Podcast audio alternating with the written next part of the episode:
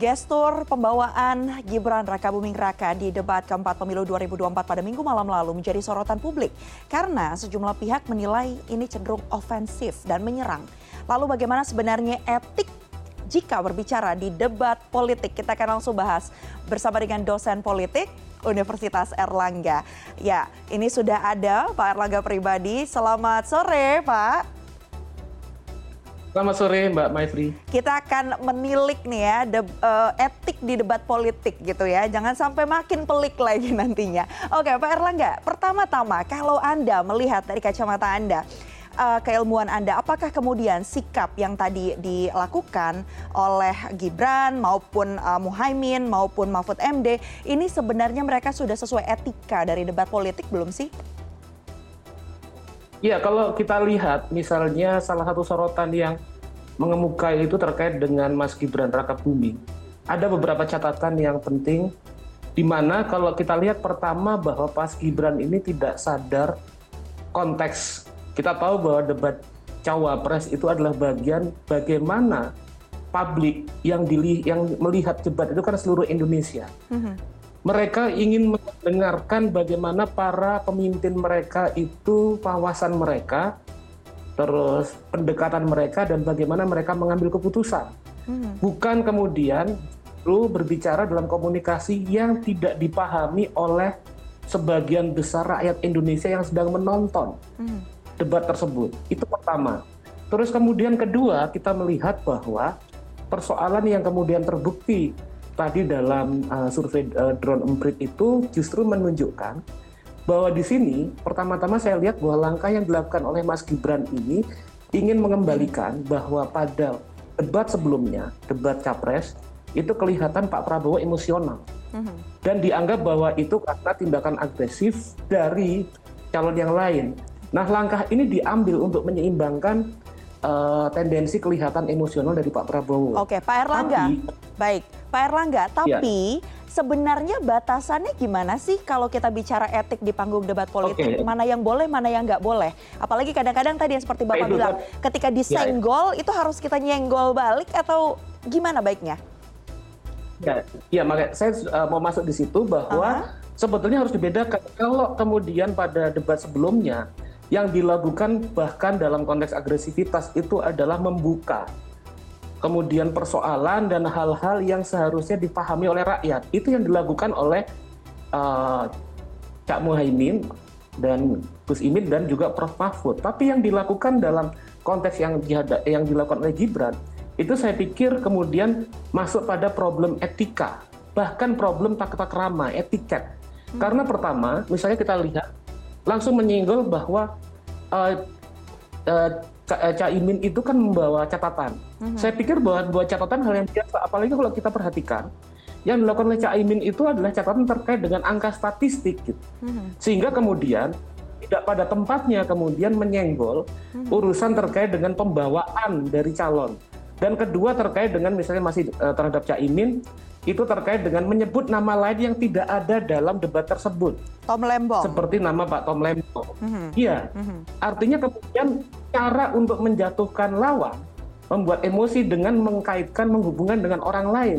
Saya pikir ini bukan hanya persoalan etik, tapi persoalan tata krama, persoalan etiket gitu. Mm-hmm. Dan ini yang kemudian menjadi problem. Terkait dengan selanjutnya, bagaimana kemudian uh, Mas Gibran memancing emosi Prof Mahfud itu kemudian ketika ditanya pada suatu hal yang lagi-lagi istilah, di mana kemudian debat yang ditonton oleh seluruh rakyat Indonesia dari berbagai lapisan, itu mereka kemudian ingin mendengar kejelasan, bukan ketidakjelasan. Mm-hmm. Dan ketidakjelasan itu justru ketika menjelaskan, ketika Mas Gibran misalnya salah satu uh, mempertanyakan tentang greenflation. Oke. Okay. Dalam konteks greenflation, Mas Gibran sama sekali tidak memberikan kejelasan tentang makna greenflation tiba-tiba ketika misalnya dengan nada menggurui Prof Mahfud, Mas Gibran kemudian menjelaskan setelah menguraikan green fashion yang hanya kemudian mengartikan dalam bahasa Indonesia hmm. tidak disertai penjelasan langsung masuk pada contoh ilustrasi demo di Prancis. Okay. Nah saya pikir tidak ada penjelasan apa pun dalam uh, dalam apa yang diuraikan oleh Mas Gibran okay. sehingga masuk akal apabila Prof Mahfud bilang bahwa ini recehan. Gitu. -hmm. Jadi ada karena tendensi. sebetulnya dalam kelas debat cawapres, iya, karena dalam kelas cawapres, perdebatan cawapres tidak pada tempatnya kemudian menjelaskan seperti itu. Tendensi dari Mas Gibran adalah berusaha menjatuhkan dan membuat emosi dari lawan debatnya, baik Cak Imin ataupun Prof Mahfud, tapi kemudian dengan jalan-jalan yang memiliki problem secara etik, memiliki problem secara etiket dan tidak saya bilang tidak menguasai persoalan itu sendiri dari apa yang disampaikan. Oke, gitu. Pak Erlangga. Ini kalau... yang membuat saya pikir Uh-huh. Pak Erlangga, ya? Uh, kalau kita lihat ya, tadi kita, Anda sudah sebutkan bahwa bisa dikatakan dengan jelas bahwa apa yang dilakukan oleh uh, Gibran Raka Buming Raka, cawapres nomor 02 ini tidak sesuai dengan etik yang seharusnya dilakukan di debat politik. Tapi kalau Anda melihat, apakah ini memang sebuah karakter begitu, atau justru strategi politik yang dilakukan uh, yang memang sengaja dimunculkan agar publik ini fokusnya pada gimmick-gimmick yang ada, uh, tidak fokus pada substansi atau pembahasan yang tadi uh, harusnya dihadirkan dalam debat politik. Ya, saya pikir itu adalah bagian dari strategi uh, politik yang sebenarnya tidak mengena sasaran gitu. Karena kebetul sebetulnya rakyat yang menyaksikan debat ini ingin mendengar apa yang akan dilakukan oleh para pemimpin mereka dan visi mereka apabila menang dalam pilpres, gitu kan. Tapi ketika kalau kita lihat sebagian besar budaya masyarakat Indonesia itu masih menjunjung tinggi nilai-nilai etik dan etiket dan tata krama, saya pikir ini justru merupakan strategi politik yang blunder dari Mas Gibran. Gitu.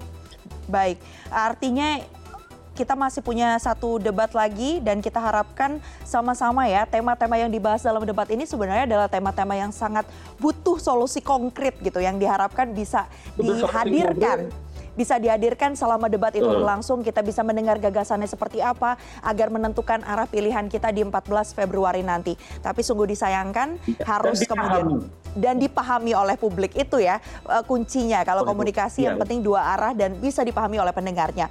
Kita masih tunggu. Kita berharap nanti di debat terakhir bisa lebih minim ya uh, apa gimmick-gimmick yang ada lebih kepada apa isi dari pembahasannya dan solusi-solusi yang ditawarkan dalam adu gagasan. Terima kasih banyak Pak Erlangga sudah bergabung bersama kami ya, pada malam hari ini di CNN Indonesia Connected. Terima kasih.